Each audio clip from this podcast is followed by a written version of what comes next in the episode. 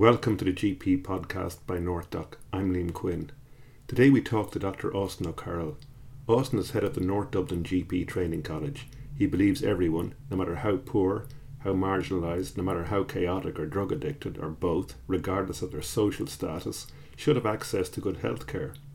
He's most likely to quote Dr. Julian Tudor Hart's law that the availability of good medical care tends to vary inversely with the need for it in the population served. Hart later paraphrased this argument, saying, To the extent that healthcare becomes a commodity, it becomes distributed just like champagne. That is, rich people get lots of it, poor people don't get any of it. Austin agrees. Most doctors agree, but what do you do about it? Austin reckons that one of the barriers was that there is simply not enough doctors who are even inclined to get involved in what can be one of the most challenging areas of general practice, because they simply never get exposed to it in early training. So we decided to do something about it by introducing a social medicine module in the training scheme he oversees. Background The North Dublin GP City GP training scheme was set up to focus on training GPs in North Dublin and specifically to work in areas of deprivation and um, uh, to work with marginalised groups. The reasons for this were north side of Dublin has var- large tracts of deprivation, what we call blanket deprivation, um, and also has high rates of homelessness, uh, drug misuse, large population of travellers, and a large population of ethnic minorities. All these uh, issues poverty, homelessness, drug addiction, ethnicity uh, are. Um, are actually related to health inequalities. That means these people suffer higher, much higher rates of morbidity uh, from chronic disease, and they also have um, lower lifespans and lower life expectancies. Um, so, despite this being a particularly population that's prone to chronic disease and premature mortality, um, we have the lowest rate of GPs per head of the population. In North Dublin, we've one GP per two and a half thousand patients versus one to 1600 nationally. We knew from evidence from the UK that if you have a GP training scheme in an area, actually it will actually increase the amount of GPs working in that area. You'll stay in the area. You'll stay in the area. Yeah. And secondly, I knew from the US, I'd read, checked up on the evidence, and in the US, evidence in the US, uh, that undergraduate schemes for um, training doctors um, that were set up specifically to train doctors for urban deprived and rural isolated areas actually were successful in getting doctors into those two areas. So, putting all that together, it made sense that we set up a GP training scheme in North Dublin that focused on getting the GPs where they need to be in North Dublin, that is, working in urban deprived and with marginalised groups. It's the first of its kind ever internationally, um, and um, in fact, we have presented the scheme and the outcomes of the scheme. So, we presented at the World Organisation of General Practitioners uh, and at the uh, Royal College of General Practitioners, and we've been approached by GPs from other countries uh, who are interested in setting up similar schemes. The actual what, what we actually do is we deliver your normal GP training, so you produce good quality P- GPs who can do quality GP primary healthcare, uh, no matter where they are. But in addition to that, we deliver several um, extras. First of all, we do a social medicine curriculum. In this uh, social medicine curriculum, they actually have to learn about health inequalities. They have to learn about how to um, work with um, marginalised groups, how to address stereotypes and stigma. We also teach them the skills of change management and leadership because we want them to change the approach to health inequalities in these areas of deprivation. So we want them to become leaders and we want to learn them how to produce policies that will more effectively address health issues in these areas. We also make sure that they're trained in hospitals that are based in areas of deprivations and they're trained in general practices in the north area of Dublin that are based in areas of deprivation. We actually approached the HSE and asked them to identify the areas where there was the fewest GPs and then we tried to get GP trainees into those few practices that were in those areas. Um, in their fourth year, they do what's a special interest post, which is uh, another new initiative, where they spend a day a week for four months working in homeless services, a day a week for four months working in prisons and with ethnic minorities, and a day a week working for four months working in drug addiction clinics. And that's to address their increase, address their attitudes towards those groups, and increase their skill levels in providing primary care to those groups. Um, we are following up the, our, our graduates to see where they're ending, but we know. Um, that most of them have ended up working as a deprivation. Several of them have worked, ended up working in services that specifically work with marginalised groups, such as drug users or homeless. Um, sadly, one of them went to Dubai, but actually setting up a drug addiction clinic in Dubai. So that's seen as a success. Uh, one of them went down the country but applied to the local prison to work at the local prison. So again, that's a success. Mm. So we know the scheme is actually producing what we want. It's producing GPs who will who are uh, not afraid and want to work in areas of deprivation with marginalised groups and also have the skills to work in those areas. Is this just um, specific now to the North Dublin faculty or is this uh, part of the national training? This this um, we since we actually started um, as a result, we approached the college and said, "Well, we're teaching has implications nationally." And they were producing a new GP curriculum for the whole of the country. And now there's a social medicine module uh, which we wrote up in the North Dublin GP training scheme, which is on part of the national curriculum now. And it addresses all those issues. So that, in other words, no matter where you are in the country, you should be able to deal with drug users because drug use is per, per, pervades the whole country. You also should be able to deal with homeless people. You should be able to deal with ethnic minorities, travellers, and issues to, related to poverty in your area because poverty pervades the country as well.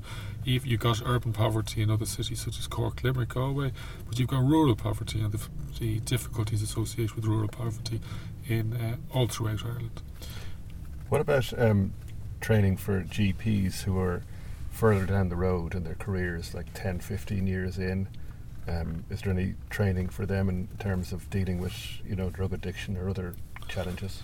Um, in terms of drug addiction, it's interesting. I'll give you, um, for example, in North Dublin, Fiona Riley did a survey where she asked all the local community groups and community uh, members, like people who lived in the North Side, what's the worst health problem in the North Side? And they all said drugs. And I mean, drug addiction, it's not known, but drug addiction um, causes more death and then more deaths per annum than suicide and road traffic accidents. So it is a big killer, and uh, I mean it, it, causes a huge level of health problems from uh, HIV, hepatitis, uh, bloodborne infections, um, to skin infections, as well as psychological issues such as depression, anxiety, family breakdown. Um, so I mean it's a, it's a terrible affliction in terms of health wise, and yet only 27% of GPs in North Dublin would actually provide methadone treatment. So your worst health problem, yet GPs don't treat it. 27% is actually a good figure nationally. When you go out to the national figures, very few GPs down the country provide methadone treatment.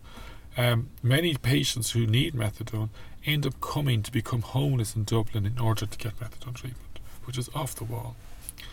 And um, so, for GPs, GPs, unfortunately, they don't have to provide methadone addiction. I think not treating a patient who comes in with uh, a drug problem is is actually worse than not treating a patient than who has a diabetic problem because you're more likely to die young from a drug problem than diabetes. You're more likely to have more worse health counts from drug problems than diabetes. Yet no doctor would think of not treating diabetes, and yet drug addiction, many of them choose not to. Um, every doctor can learn to become to prescribe methadone. The ICGP provides a methadone treatment course. Um, but what about you know the issue of having uh, drug addicts in your waiting room, um, you know, mixed with your with, with all your patients? Are they not intimidated? Are the GPs that that working for you are they not intimidated? Well, I started practice. When I first started the practice, the HSE had taken out a long-term lease in the building where they'd started the methadone treatment centre in the basement. Uh, I had no choice but to start the practice uh, just above them, and I was nervous because I thought there's going to be a lot of drug users uh, in this building. Um, in addition, the practice I inherited had um, a significant amount of drug users, and I treat people with methadone. So I have over 300 people with drug use on my on my list, uh, and I treat in the practice up to 60 people for methadone. Sorry, 50 people for methadone. Uh, yet, despite this, my list has continued to grow every single year.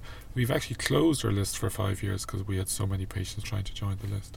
So it doesn't stop business coming. Um, in fact, our problem is how to limit business rather than gain it. So no, I and in terms of um, like in a level one, you're only treating 15 patients, um, and you don't have to see them all the one day. You can see one every so often, and those guys are stable. A level one doc, uh, patient is a patient who's been stabilized already. Um, all they want to do is come in, say hello to the doctor, get their prescription, and leave. They're in and out very quickly. It's all very efficient. Sometimes they need to be addressed for health problems. You do need to obviously provide health care for them but they're really it's a really simple consultation, and they don't cause problems in the waiting room. Um, I think the pe- what people's perception of drug use is the people who are usually not on methadone who are unstable who are still using heroin and they can come in and they can have challenging behaviours but they're the ones that have to be stabilised. The level one doctors are dealing with people already who are stabilised who have been integrated back into the community. What's your can't let it go thing about this in terms of training? You know that that uh, that that the HSE are missing, that the uh, the colleges are missing. Um, what needs to be done to you know to bring this on? I think what to do is, I mean, the reason this needs to be done is that, I mean, for example, West Finglas is this, has the population of Mullingar. There's no GP based in West Finglas. I mean, that's ridiculous, and it also has much more health problems than a town size Mullingar. Um, so our scheme has a lot of work to do. It is no, we've only started. You know, we need to get patients in doc GPs. We need to get GPs into these areas, and um, so that's our work. What we've we've been set out to do. Um, and that work will always be there. You will always need to be training GPs to work in those areas. So the first thing is the actual fundamental aim of the scheme and mission of the scheme is to produce GPs to work in those areas. A second thing, though, is I think the fact that the scheme exists introduces a new, you know, element into the into the field of GP training, and by doing that, you you actually are achieving change. So the very fact we are in existence means there's a social medicine uh, module in the curriculum. The very fact that we exist means people start thinking, well, what are they doing in social medicine? They should, they're not the only ones who own social medicine, but they start thinking about their own social medicine curriculum. I know other schemes who developed a social medicine curriculum without having to wait for the ICGP because they suddenly said, well, what are we doing that they're doing? So, and also, we're raising the issue with the HSE. We're, we're constantly, when we're training our GPs, that it isn't just us on this, the program directors of the scheme are raising these issues.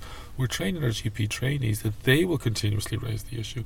So as time goes on, each year we're producing we were producing 12, we're now producing 15 graduates. Each year we produce 15 graduates. We're going to go out talking about health inequalities, raising the issue. That's going to spread. So in 10 years, you're going to have 150 people who are aware of health inequalities. That's now a new element that can achieve change in the system. You know, you've talked about drug addiction and exposure to people in, you know, very marginalised mm. situations and probably threatening situations. But, mm. you know, are there other aspects of the scheme that are that don't exist in other schemes that uh, that may be of interest? Our vision is that everyone has access to high quality general practice care, irrespective of their background. Our mission is what we do to achieve that vision, and our mission is to produce high quality GPs who will work in areas of deprivation with marginalised groups and have the ability to self care for themselves so that they survive in these same areas. So to achieve that, as I said, we do a social medicine curriculum. We work in GPs in areas of deprivation. We work in hospitals in areas of deprivation, and we also run the special interest posts where they're exposed to marginalised groups. What we also do is we run a self care module because we try and teach people how to take care of themselves so that they survive. Um, this is an issue for all GPs. GPs often face burnout no matter what or where they come from, but it's particularly important to provide um, an ability to avoid burnout in areas of deprivation. We also um, run an arts module, and an arts module is to get them to see ways of stimulating the way they see the world through something that's non medical. Um, I'll give you an example what I mean by this. Um, you set a group of GPs around, or doctors uh, of any sort around, and talk about a medical case. And you'll often discuss a really sad case uh, where the person goes has horrific illnesses and has affected their lives terribly, and no one will get upset. You send someone to see a play about a person who goes through a similar situation or a film about it, and they'll be in tears at the end. And that's because, as doctors, we're trained to talk about medical things in a dispassionate way.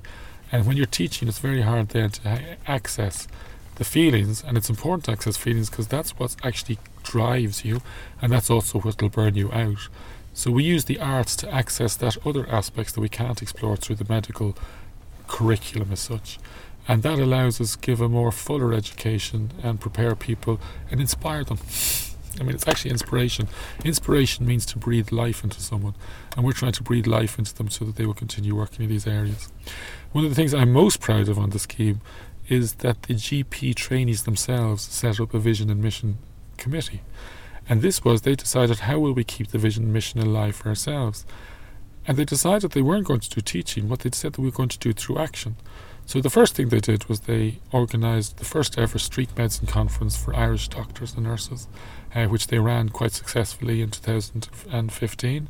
It was so successful that it's continuing this year, uh, and they're hoping to have it as a national uh, event, uh, an annual event.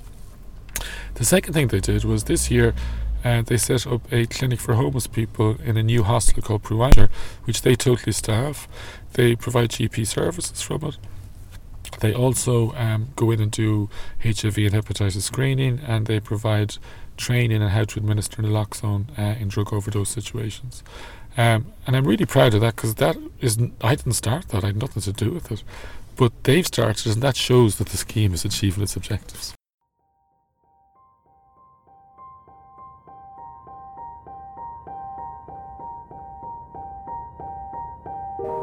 In these placements, we get to see an alternative and more flexible model of care. One of the striking things I've found from working here is that absolutely anyone can become homeless. As people's social circumstances and legal status improves, we find their health also gets better. The greatest tribute I can pay to this placement is that it has changed my long term career choices. There's a stigma uh, attached to doctors. It's a real us and them, especially with the younger generation, because they just don't seem to have the maturity to understand that these doctors are here to actually help you. They're not your enemy. They're not there to keep you passed down. Uh, me personally, I've availed of all the positive aspects that the doctors have to provide here. Uh, I'd be lost without all the doctors here, to be honest with you. So uh, a full 10 out of 10 for me, and uh, long may it continue. Yeah, yeah, yeah. And that's it for now from the GP podcast by NorthDoc. If you'd like to comment, you can email me at liam.quinn at northdoc.ie. Thanks for listening.